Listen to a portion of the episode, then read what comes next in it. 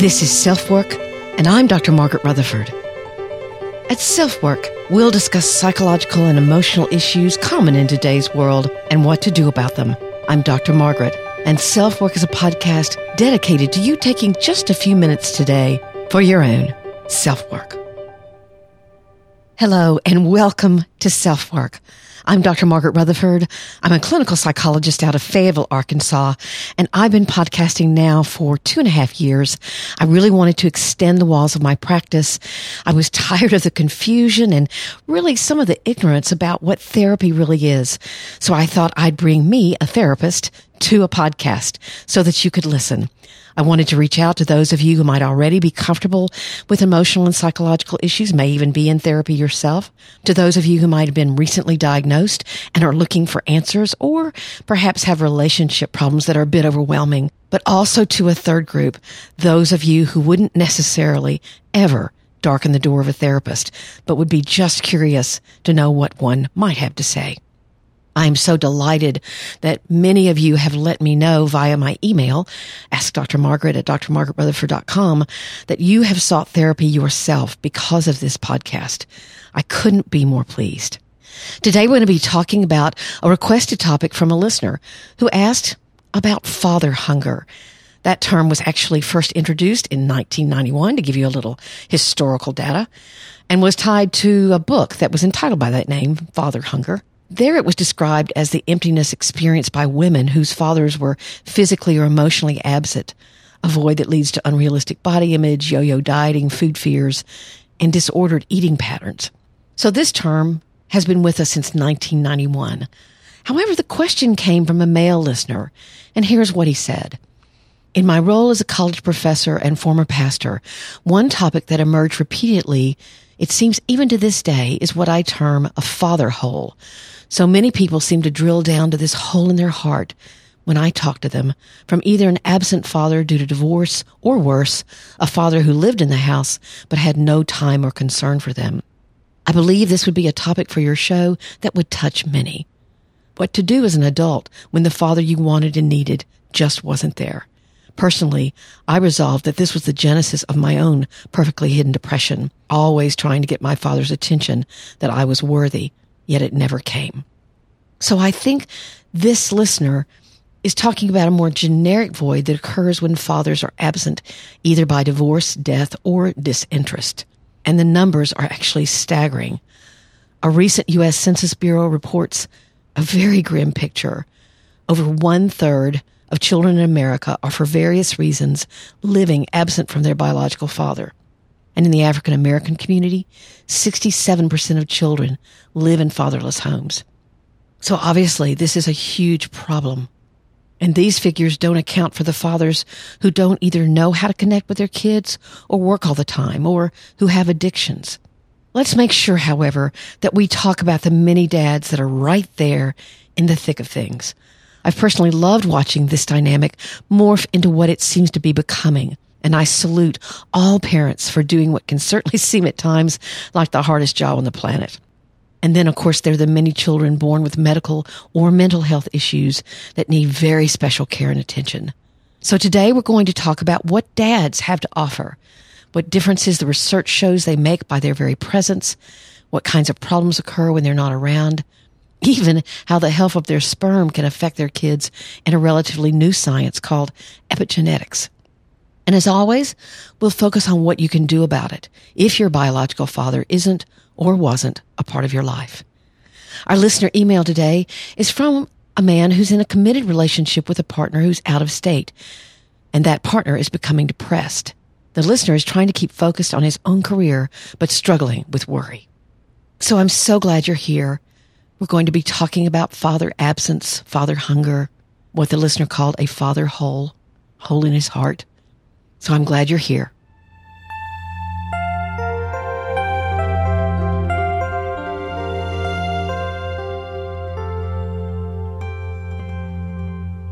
I remember the first dad I worked with several years ago who desperately wanted joint custody of his kids in his divorce, and the anguish he felt when he didn't get it. Let's call him Jason. Jason dealt with what many people deal with in that situation, men and women alike, which is feeling disenfranchised. This is a feeling that you no longer matter, that the status that came along with being a biological parent was taken away from you in one fell swoop. You don't decide things about religion. You don't decide about schools. There are many things that you're not necessarily a part of. He was devastated. And I so remember him saying one time, in some ways, it would be easier to decide not to care, to just slip away. The pain is that great. Jason didn't do that, but it's the way many deal with not having custody. And since men still get custody less often than women, it's a common problem for fathers. Of course, fathers not being involved isn't always about divorce. It can be about what he learned in his family about the role of being a man. And then you can sadly do what your father and grandfather did and not be involved in any vulnerable or emotional way. Jason's one of many men I've enjoyed working with through the years as our culture has watched men and women's roles changing so rapidly, both with each other and with their children. And more men are seeking therapy to help with the vulnerability they're finally opening up about. I remember a man, he told me a story about how his mother threw rocks at him, and he kind of laughed when he told the story. By 5 or 6 sessions in, he looked at me and he was able to touch that vulnerability. Helping these kinds of men has been such an honor. But now we're seeing Super Bowl commercials featuring dads and kids, or advertisements galore showing dads not just active with their kids, but providing for their care on a daily basis. I've worked with stay-at-home dads as well, and what I notice is that they value the same things that stay-at-home moms do and struggle with the same kind of issues. It wasn't always this way. One of the studies I read for this episode noted that an early 1980s research project studying the difference between how fathers and mothers played with their children revealed that for many of the dads, they'd never played alone with their own child until then. It's fascinating how much our culture is changing as men are reminded and see for themselves, hopefully, what a difference they can make on the health and well-being of their children. So, of course, I did some research. And we're going to be talking about some of the benefits. You might be able to guess some of them, but they're numerous.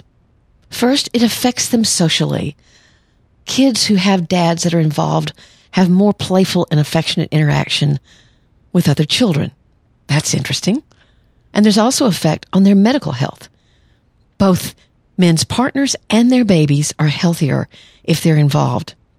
From increased prenatal and postnatal health care visits to more successful breastfeeding to higher likelihoods parents will seek out immunizations and care for childhood illnesses. And not to get too scientific on me or you, but I thought this was fascinating. A review article conducted at Georgetown University Medical Center showed that both mothers and fathers contribute to their offspring's health via epigenetic alterations, basically how their characteristics, their genetic characteristics, their lifestyle, their age contribute to the genetic health of their children. It was very obvious that the mothers did, but now they're actually looking at the factors that fathers bring. Here, I'm going to quote. We know the nutritional, hormonal, and psychological environment provided by the mother permanently alters organ structure, cellular response, and gene expression in her offspring. But our study shows the same thing to be true with fathers. His lifestyle and how old he is can be reflected in molecules that control gene function. For instance, I just find this fascinating. A child can have fetal alcohol spectrum disorder even if the mother never drank alcohol. The study explained up to 75% of children with fetal alcohol syndrome have biological fathers who are alcoholics, suggesting that preconceptual paternal alcohol consumption negatively impacts their offspring. There are also academic benefits. When dads are involved, their children are more prepared for school, they're more successful academically, they're more likely to graduate, and have higher levels of career success. And when they're absent, there's much more truancy. 71% of high school dropouts are fatherless. And they're much, much more likely to be excluded at school and to actually leave school by age 16. And 85% of youth in prison had an absent father. So let's go back to the benefits. There's some emotional and verbal positives when dads are around. Their children start speaking earlier and are more verbally expressive, meaning they talk earlier. And they have better language skills. But when dad's absent, children consistently report feeling abandoned, and they struggle with emotions and bouts of self-loathing. They're more prone to depression, fear, self-doubt, and even have problems with social adjustments. It's harder to make friends. So let's talk about how sons and daughters are more specifically affected by dad's presence or absence. For both genders, fatherless children are more likely to smoke, drink alcohol, abuse drugs. They're more prone to be homeless. 90% of runaway children have an absent father. They're at much greater risk for suffering physical, emotional, and sexual abuse. And a recent study reported that preschoolers not living with both of their biological parents are 40 times more likely to be sexually abused. So let's talk about sons. When dad's involved, the rates of delinquency for boys go way down because boys don't have to develop that swaggering, intimidating persona in an attempt to disguise their underlying fears, resentment, anxieties, and unhappiness. We've all seen that. And what about daughters? You know, I've noticed that sometimes dads tend to steer clear of their daughters as they mature physically, but this is a big mistake. Your daughter needs you to provide safety as you give her appropriate feedback on her emerging womanhood. And she's far less likely to seek a sexual relationship with a boy if she has her dad's involvement. When dads aren't involved, promiscuity goes way up, teen pregnancy goes way up, as girls have an object hunger for men, and experience the emotional loss of their father as rejection, they even can become susceptible to exploitation by adult men. When dad's around, daughters are more ambitious. If a daughter sees her dad doing household chores, believe it or not, it's a strong predictor of professional ambitions in daughters as they grow older. It's as if she can see that both genders are involved with career and both with domestic stuff.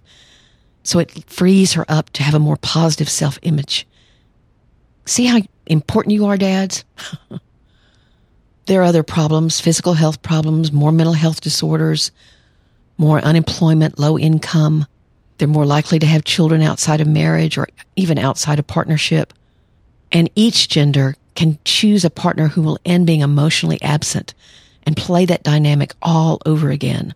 Or you'll tend to choose someone who's very possessive, which at the beginning of the relationship feels like the love you didn't get, the caring you didn't receive, and you don't even see it as smothering or controlling until it's too late.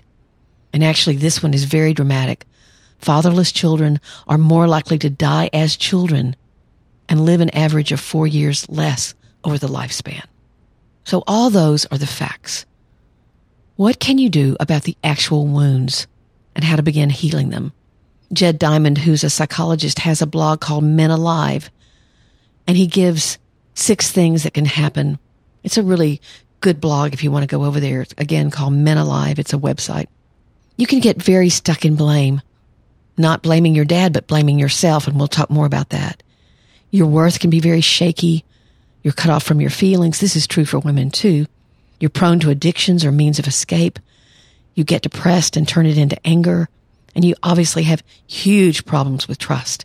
And then I added one to Jed's ideas because I think it's tied in with perfectly hidden depression. You develop an I'll prove him wrong mentality and become very perfectionistic and highly driven. In fact, I well remember a man who was a millionaire when I saw him, and he was struggling with the decision to divorce. He said, "My life's dream has always been to use what I do for good. I'd like to volunteer somewhere where my skills," he was an engineer, "are needed." My immediate response was, "What's stopping you?"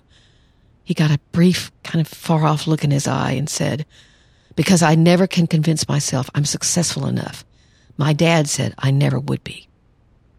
So let's talk about what you can do about it. I love this quote from Terrence Real's book, I Don't Want to Talk About It, and that book is for men who struggle to talk about their emotions and their experiences. He's talking to a client, and the client says, "You mean if I don't feel it, I live it?"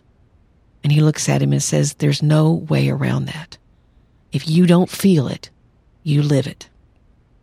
If you don't connect with those feelings of loss, anger, fear, whatever, and then challenge and change the message to yourself that you don't have value or you've got to prove that you have value, then your fatherlessness can sabotage your life."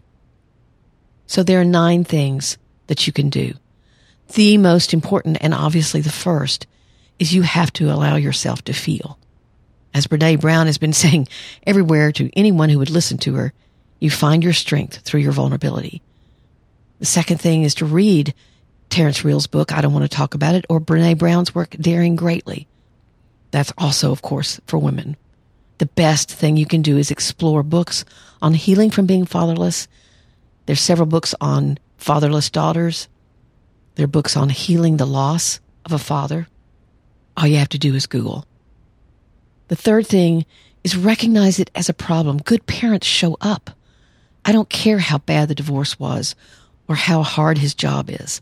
A healthy, caring father shows up, and yours didn't. There's the grief, and that's where you may blame yourself. I wasn't smart enough. I wasn't important enough.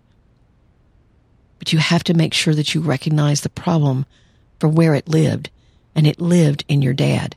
Now, often we can say, but mom and dad fought all the time. It was easier if dad wasn't around, or I had to choose between mom and dad, or I felt like I was betraying mom if I liked being with dad. Those are terrible, terrible consequences of non-amicable divorce.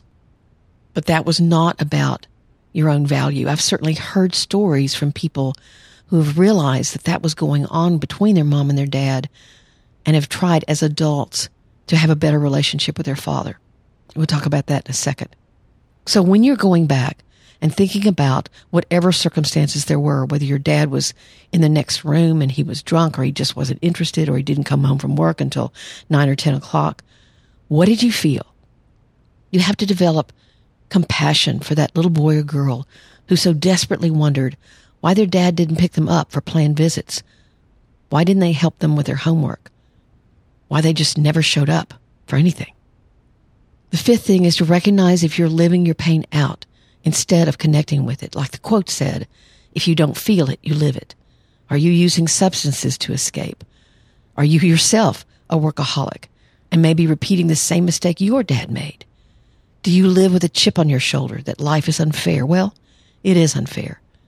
But if you're stuck in your pain from the past, that's legitimate pain, but you're carrying it around in the present. You have to learn to let it go.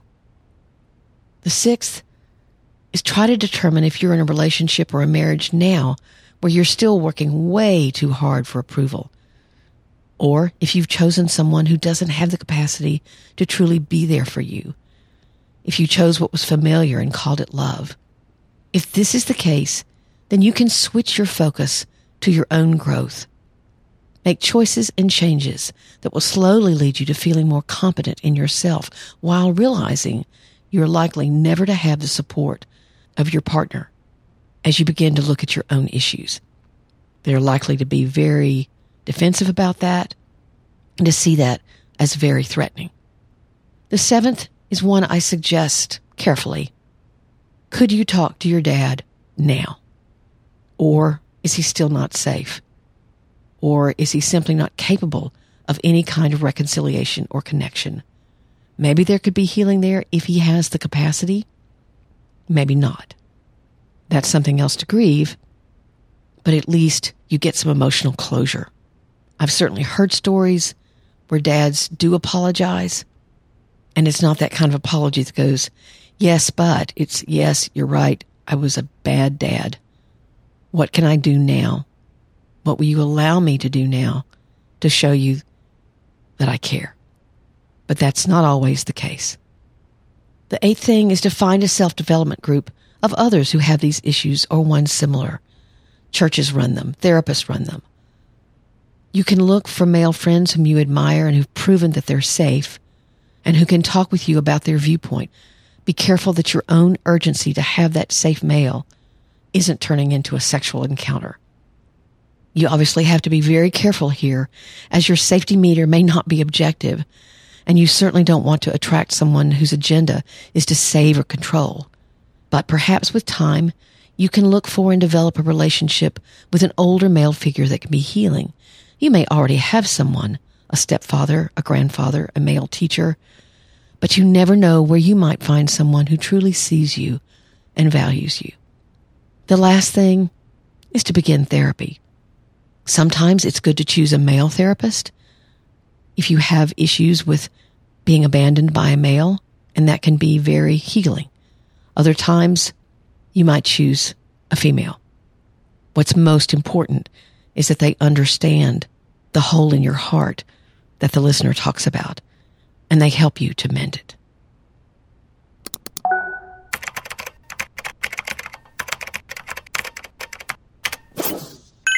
Our listener email today is from someone who's in a long-distance relationship, and he's really worried not only about his partner, but about the relationship deteriorating.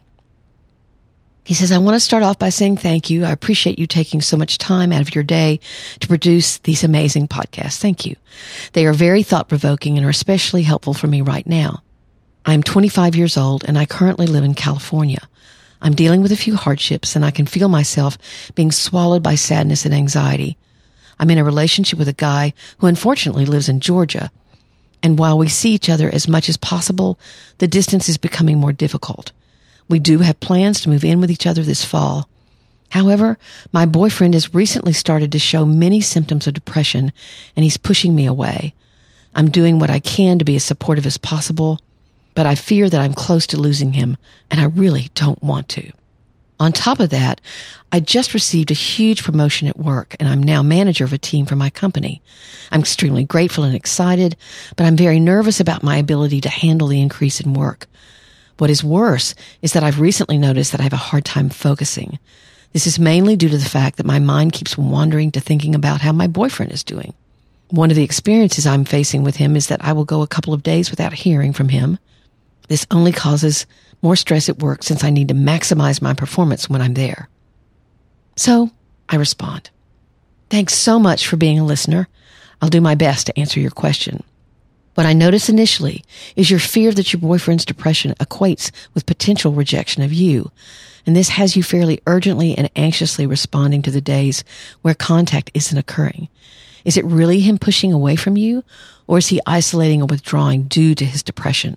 It's, of course, difficult to not take it personally, but if you do, you'll not be able to hang on to your own stability. Is your boyfriend being seen by a therapist or a doctor? One of the things you might do proactively is to plan a session with his therapist where you call in and talk about what's going on. If he's not seeing a therapist, then you can urge him to do so. But as you often hear me say, look for what you have control over, actual control. However, if your urgency is about your fear of losing him because of the possibility of suicidality, then that's another situation. And you may need to contact someone there that can help him, or any family that might live close. That's not a secret anyone should keep. But it also may be, and it's kind of a third factor, that the two of you have some insecurities in your relationship, maybe trust issues that need to be worked through honestly and carefully. And last, if you're having difficulty with focus, then perhaps you need to have an exercise regimen or begin a meditation ritual or consult a doctor or therapist yourself to help you calm down. It sounds like a great opportunity you've got. You've probably heard me talk about a worry journal. You can set aside 10 or 15 minutes a day and take that time to write out everything you're worried about. After that, if your mind wanders and begins to worry, you can catch it and say, no, I'll worry about that when I write again tomorrow. This technique both honors and corrals your fear. Good luck to you, and take very good care. You know, long-distance relationships are tough. My husband and I were married, and we were apart for 9 months, and it was not easy. So I've got a lot of empathy for people in long distance, and it's becoming more and more common. Maybe I'll do a podcast on that.